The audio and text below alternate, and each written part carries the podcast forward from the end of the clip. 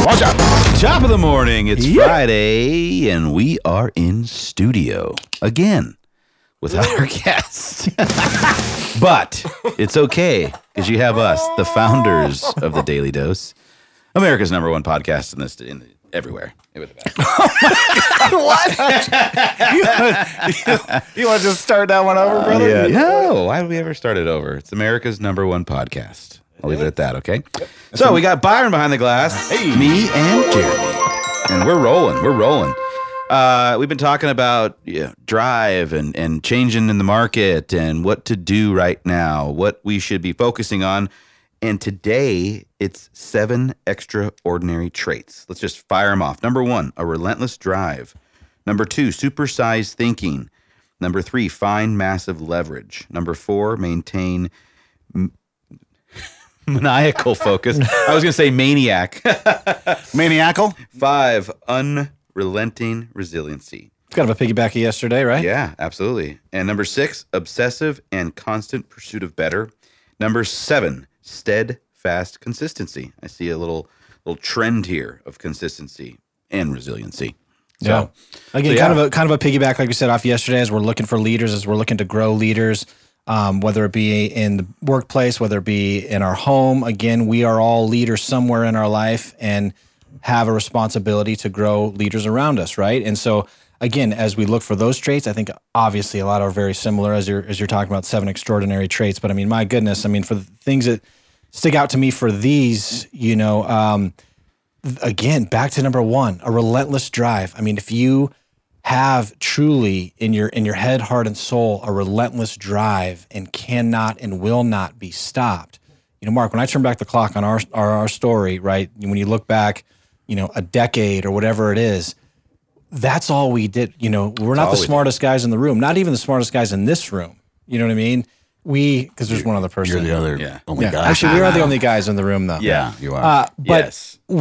That is definitely something that we both have. And I'm fortunate to have a business partner that has as well, and we still have it today, is an absolute insatiable, relentless drive. Yep. And then it leads me to the number 6. Stop us.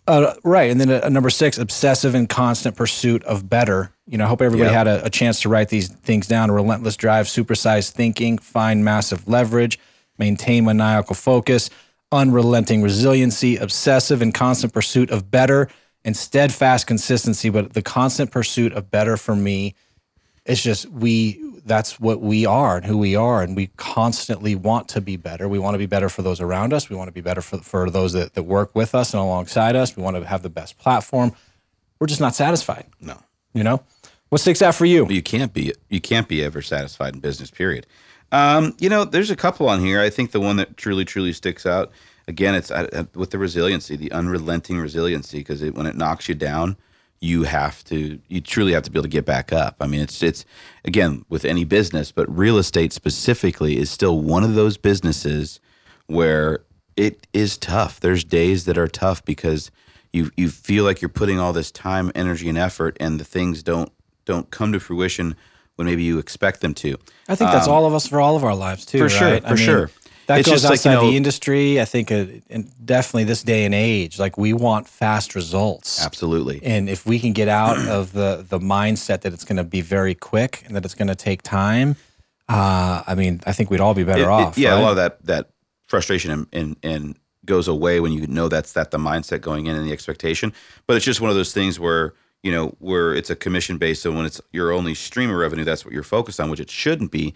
But in that time frame, the whole the unrelenting resiliency is just know that if you are doing those revenue generating activities, which we've talked about in the past, but if you're focusing on those and you're adding to your database and you truly are going through your business, what you want out of it every single day, and you're adding, when it does pop, it's almost like, oh cow, I can't keep up with it. So I see it happen with everybody.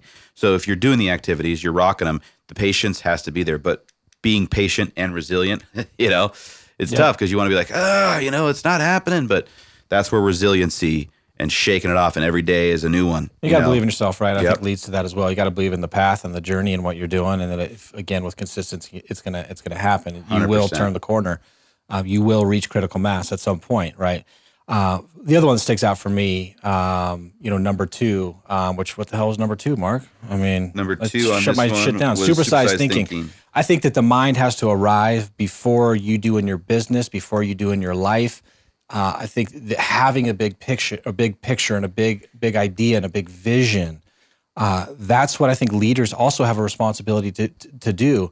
And we're all leaders in some way of our life. And to have the big picture, what is actually possible?